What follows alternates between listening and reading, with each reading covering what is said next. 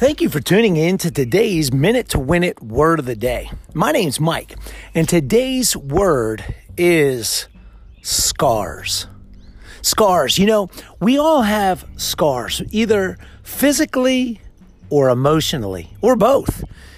You know, many of us, the physical scars we have, we have a tendency to want to hide those scars or cover up those scars. And the interesting thing is we try to do the same with emotional scars.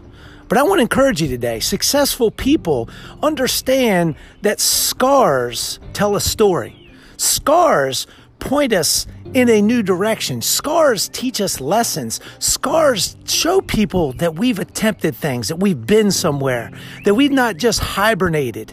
Scars, they're an interesting thing. They're nothing to be fearful of. Scars tell a story. Scars teach a lesson. So I want to encourage you today don't cover up your scars, learn from your scars. It's a great word.